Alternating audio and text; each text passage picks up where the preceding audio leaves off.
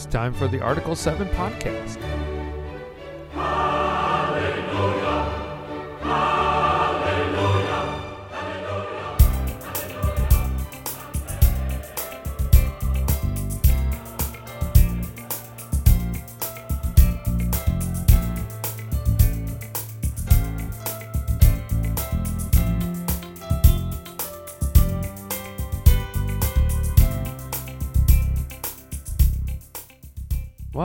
Yes, it's almost time to wish you a Merry Christmas.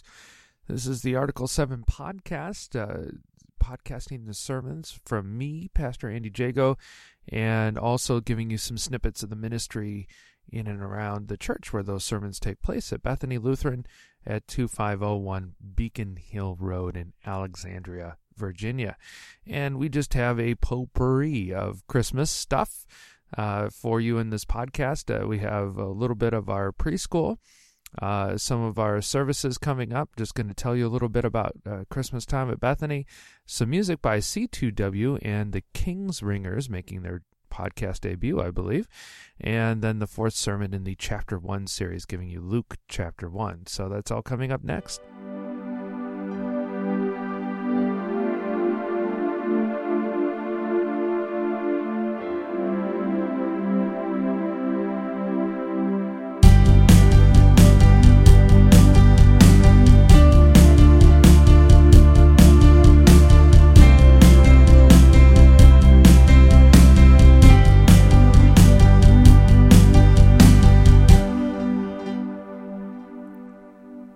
Well, in our first, uh, the, replacing the, the feature of this podcast. So normally we uh, highlight uh, one of the ministries of Bethany or uh, something going on around town or something along those lines. But I'm just going to mush a few little things here together to get us ready for Christmas time.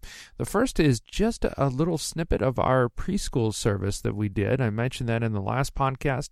Uh, the snippet I'm going to play is our preschool director, Tonya Fazik, uh, giving the uh, traditional introduction to the service, and then just a little bit of the kids singing. We uh, did a little uh, recording of this uh, uh, service, and you know, this it just turns out there's two recording, there's two different services, two different recordings. Children, it just all depends on the children standing nearest the microphones as to how it turns out. But you get a taste of it here. it's just a privilege to do this every year with the preschool. It, it's a lot of fun. Uh, it's probably your first uh, serving of Christmas ham when I get to uh, play uh, different voices of the innkeeper and the shepherds and everything and narrate uh, the the in between the uh, children singing.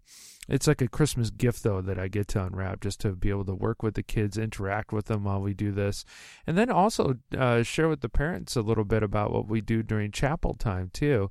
Uh, at the very end of the preschool service, I'll I'll say to the kids, "Okay, now, now, how what do we do when we pray?" And then they give me the four things that we do when we pray, and uh, we close our eyes, bow our heads, uh, yeah, fold our hands, and keep our toes still. That's and they always be are the loudest on the keep your toes still. So, um, so yeah, that's a it just gives a, gives you a little window there and uh, it's really nice also when Bethany members come in and uh, even though they they're not preschool parents, but they help usher and things like that and uh, interact a little bit with the parents as well. All right, so here's a little uh, of the preschool service, uh, getting us ready for Christmas time. Today, the children will tell the story of the birth of Jesus that occurred a long, long time ago in a place far, far away. And yet, Jesus' love remains with us to this very day. We invite you to join us as we sing of a hotel with no room and learn of a pregnant young mom who traveled a long distance on the back of a donkey. And there are angels and shepherds and wise men who follow stars. So listen, learn, Sing and pray with us as our preschool friends share the good news of hope, joy, and new life that Jesus brings.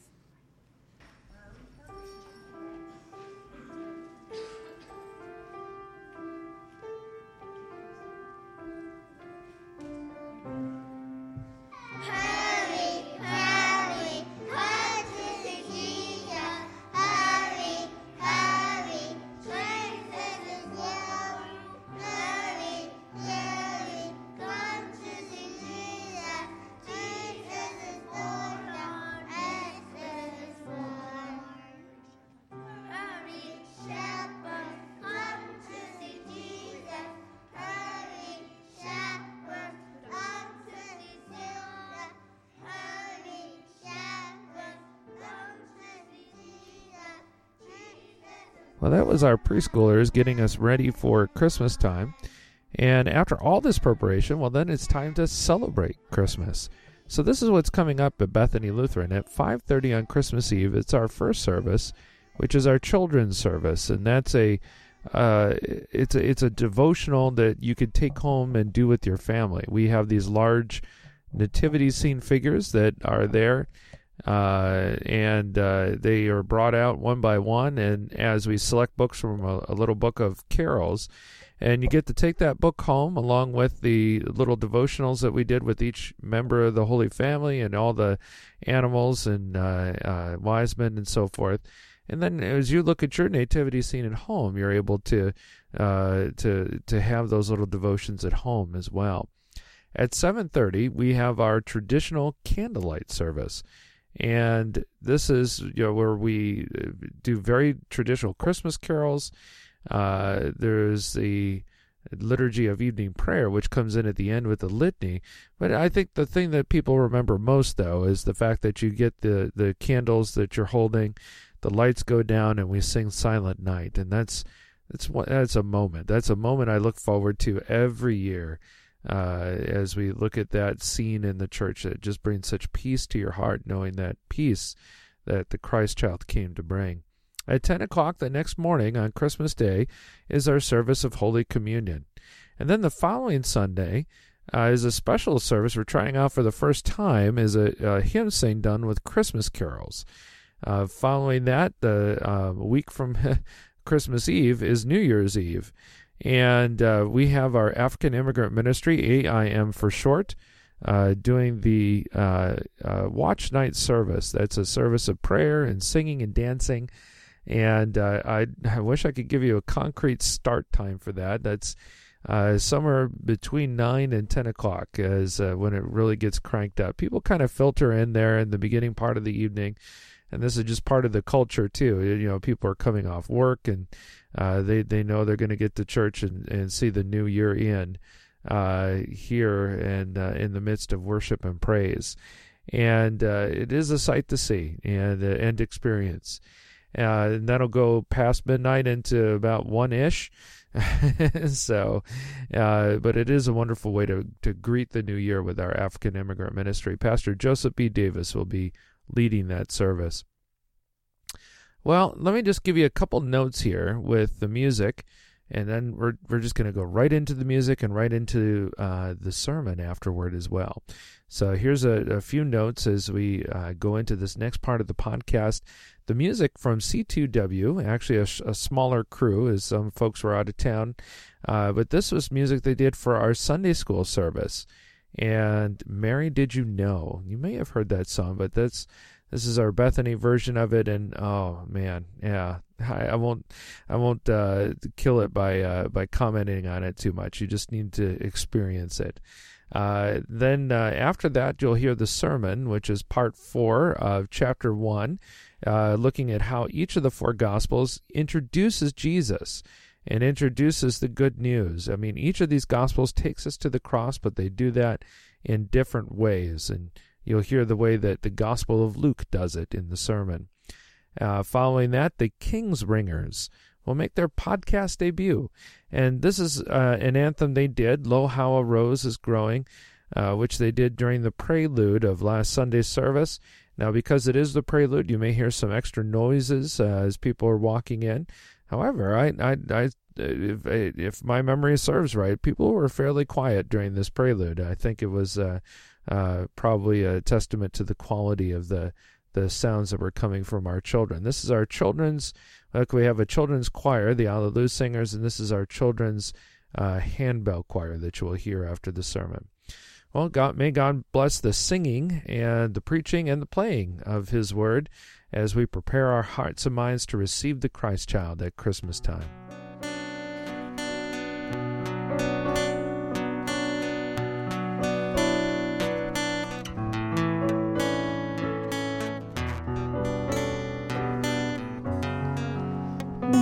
Did you know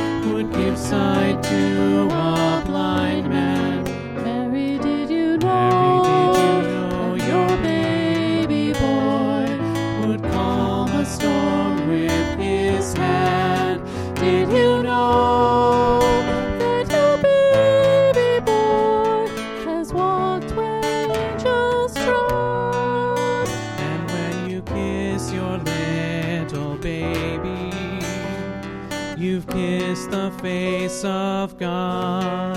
Mary, did you know?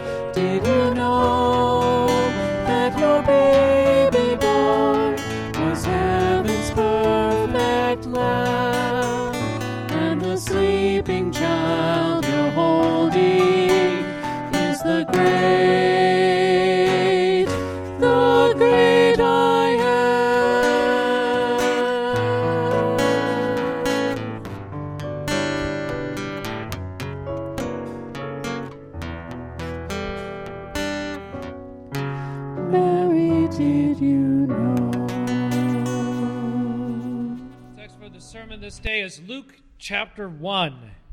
And a portion of the text that was read a moment ago, the angel answered her, The Holy Spirit will come upon you, and the power of the Most High will overshadow you. Therefore, the child to be born will be called Holy, the Son of God. And behold, your relative Elizabeth in her old age has also conceived a son. And this is the sixth month with her who was called barren. For nothing will be impossible with God. Thus far, the text. In the name of Jesus, dear Christian friends, I'm going to be turning to Luke chapter 1. You may wish to do so in your Pew Bibles, or if you brought your Bible with you, all the better.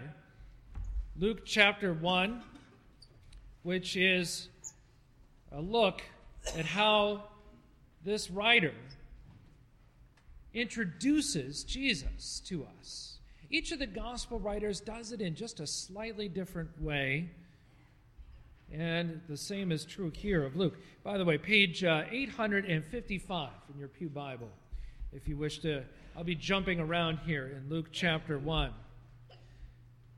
How does Luke do this in a different way? Well, he, he gives us a travel narrative.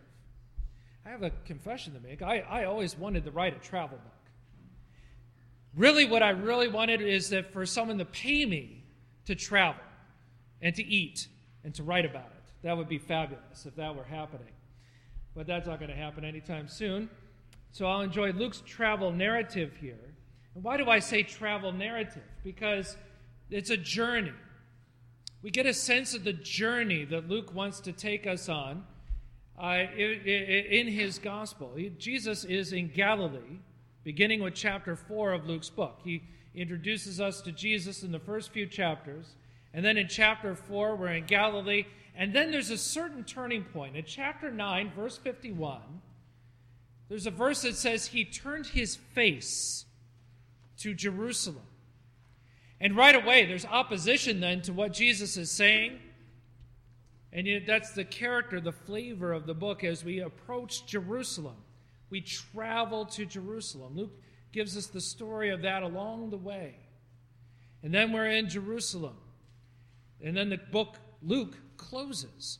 But the second book begins. You notice in chapter 1 here, the very first part of it, inasmuch as I've undertaken to compile a narrative of the things that have been accomplished among us, just as those who from the beginning were eyewitnesses and ministers of the word have delivered them to us, it seemed good to me also, having followed all things closely for some time past, to write an orderly account for you, most excellent Theophilus. Now, there's one question that I have that is on my list of questions. It probably, when we get to heaven, it probably won't matter much, but I still have this list of questions of things that I need to need to ask. One of them is is Theophilus a person that Luke is writing to, or the name means beloved by God? Does that mean the whole church? Does this mean you and I today? I don't have an answer for that, but something to think about. Theophilus is also the recipient of another book of the Bible, the book of Acts. So Luke narrates this story going from Galilee to Jerusalem, and then in the book of Acts, there's a verse right at the first chapter when Jesus ascends to heaven it's a verse I hope that some of you here at Bethany are very familiar with because we've used it to frame our missions and how we think of how we do mission work here at Bethany. Acts chapter 1, verse 8 You will be my witnesses in Jerusalem, Judea, Samaria, and then to the ends of the earth. So, and that's exactly the way the book of Acts goes. That's an outline for the whole book. We start in Jerusalem, go to Judea, Samaria, and then we're off to the ends of the earth. We get as far as Rome. So here Luke is, is going into Jerusalem, and then from Jerusalem going out. Almost like a breath, inhaling, coming into Jerusalem, and then the word going out. You will be my witnesses. What is so special about that? He structures this very particularly because Luke really wants to communicate, and it's all through his gospel, the universal salvation of Jesus Christ, how his love is there for the whole world. And it goes to Jerusalem, where we have the cross and the empty tomb. That's where our sins were paid for. That's where salvation has been given to us. That's where we have been forgiven all of our sins and given life eternal. That is where it happens at the cross and at the empty tomb. That's where we head. And, and in order to understand what happens here in chapter 1, we have this outline of both books that Luke writes in mind. And then we go to chapter 1, and then the angel Gabriel comes. Gabriel, who has good news. He has good news for Zechariah, he has good news for Mary and the role that they are playing because this salvation that was accomplished for us in Jerusalem, this is what's happening right now, right in that moment that the angel Gabriel came. At the beginning of Luke, we are introduced to this whole movement through good news delivered by the angel, and then, of all things, music and singing. Gospel and then singing, maybe gospel singing. But we have the singing as a response, as a natural response from Zechariah's lips when all of a sudden he is able to speak again at the birth of his son John the Baptist, and he sings a song that we sing also here in church. That's at the end of this first chapter of Luke. In the middle of Luke, when Mary is visited by, uh, by the angel Gabriel, right afterwards, she goes to visit her cousin. Gabriel says, Your cousin, who is old, is now also a child in her sixth month. So Mary goes to see her. And the baby, John the Baptist, in, the, in Elizabeth's womb, leaps for joy. Woo! Little amen, hallelujah, right there. And, and suddenly, Mary breaks out into song. Again, it's a song that we sing in our church in our evening prayer time. My soul magnifies the Lord. Now, I want to take a look at these two songs and really draw near to this salvation gospel message that Luke is giving to us and hope that this helps our Christmas preparation today. So let's take a look, first of all, at one verse out of Mary's song I'm going to highlight a particular word even. Look at verse 54. He has helped his servant Israel in remembrance of his mercy. That's the word I want to underline, highlight the word mercy. as he spoke to our fathers, to Abraham and his offspring forever. So the mention of Abraham and his offspring, that, that takes us back to Old Testament times to say that maybe this travel narrative of Luke is, is beginning even further in advance, back to the Old Testament, back to the beginning of the Bible and the book of Genesis. He has remembered mercy, the remembrance of his mercy. Hang on to that word for a moment and then look with me, scan on the next column there, Zechariah's prophecy. Zechariah was not able to speak he asked the angel Gabriel, How will this be? And Gabriel said, You will not be able to speak until these things happen. These things happen. At the birth of his son, Zechariah then breaks out. His first words are this prophecy, this song. And he says in verse 72 that we should be saved from our enemies to show the mercy promised to us by our fathers. Saved from our enemies in the verse before, that should sound familiar as well. If our Old Testament lesson today from 2 Samuel 7, it's the same thing that that promise that was given to David. But why is he saving us from our enemies? To show the mercy promised by our fathers. Now scan with me again verse 77. To give knowledge of salvation to his people. There's the cross in the forgiveness of their sins, Jesus forgiving us on the cross, because of the tender mercy of God, whereby the sunrise shall visit us from on high. The day star will arise, is another translation of that. The word mercy. It's my favorite word in the Bible. It's my favorite word because in the Old Testament, when that word is spoken, it's the word chesed. It means, well, Sunday school, you just learned this steadfast love. Love that doesn't quit. Love that keeps moving, keeps pressing on. No matter what we do, that love is always there. Steadfast love, mercy, chesed. In the New Testament, it takes on a new dimension with Jesus Christ. It's, it's, it means you want to know what mercy means. You want to know what mercy looks like, how much the Father loves and cares for us, does not want to lose us to the fires of hell. You look at the outstretched arms of our Savior on the cross in Jerusalem. The cross, the empty tomb. That's where Luke is leading to. That's where the movement is from. That's the travel that began back in the days of Abraham and our fathers and continues on. It's important for us today. This day, today, is December 21st, the winter solstice. And I'm not mentioning that for any particular reason except that it's the darkest time of the year for us here in the northern hemisphere, the shortest day. So that we only enjoy the sunlight out there right now because then it's, it's here and then it's gone. It's the shortest day. But then afterward, then the days start to lengthen up again. I think it's no coincidence, it's, it's a God instance that it's at this time of year we celebrate our Savior's coming. What's one of the things that we love to do at Christmas Eve? It's my, my favorite moment in the traditional Christmas Eve service when we all have our candles, right? We're singing Silent Night, and then the Silent Night is concluded. The lights have been dimmed in the sanctuary. When you hold your candle this year, I want you to look at the flame of the candle and just notice how the darkness can only go so far and then it has to stop. The light is always stronger than the darkness. Back to Zechariah's song the day star, the sunrise from on high will shine upon you. This is the mercy. This is the steadfast love. This is this is the, the love of God that does not quit, that never fails, no matter what. We need this right now. You know, this not we, we say Merry Christmas to one another. It's not always merry for everybody. There's times where you don't want to be merry. There's times where you want to say with, with Scrooge, give it a bah humbug. Because you're overwhelmed with stress, you're overwhelmed with sadness. This is this is when the sunlight isn't that, that far in the sky and it, there's the darkness around, there's also the darkness inside as well.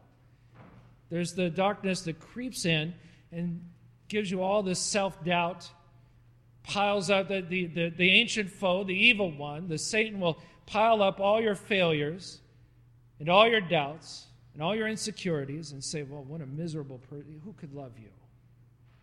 What a miserable person you are.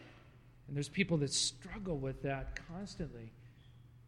There's also the sadness that's there because at this time of year, in my family, and I'm sure in yours as well, in some cases, there's the empty chair that's there, someone that you want to be celebrating with you who's not there anymore. And we're, we're overwhelmed sometimes with that sadness. That gets mingled in to our celebrations at this time of year. And then there's also our own struggles inside the sinfulness that Jesus came to save us from. And then, well, then why do we still struggle with addiction? Why are there t- still times that God feels so far away? And it's at those times we need to be reassured of our forgiveness. We need to be reassured of the steadfast love of the Lord. We need to be taken on this journey that Luke puts us on.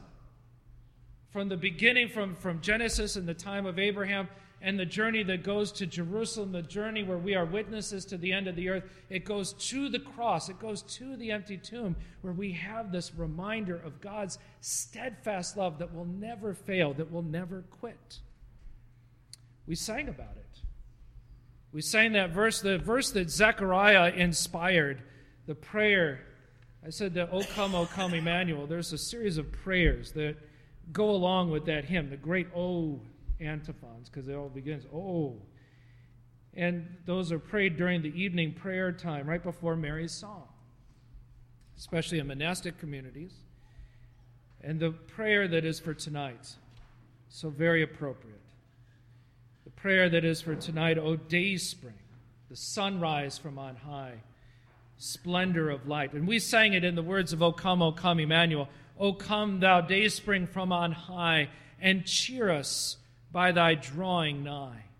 Disperse the gloomy clouds of night, and death's dark shadows put to flight. Our own sinful selves, the evil foe who will give us doubt, and even death itself cannot stand against the light that comes to us at this time of year, the joyous light of Christmas time. At the end of this sermon, I'm going to have to blow this out, otherwise, I'll have to answer to the fire marshal, right? But we know that the light will not go out in our hearts and will come to us at this Christmas time. In Jesus' name, amen. Now may the peace that passes all understanding keep our hearts and minds forever on Christ Jesus.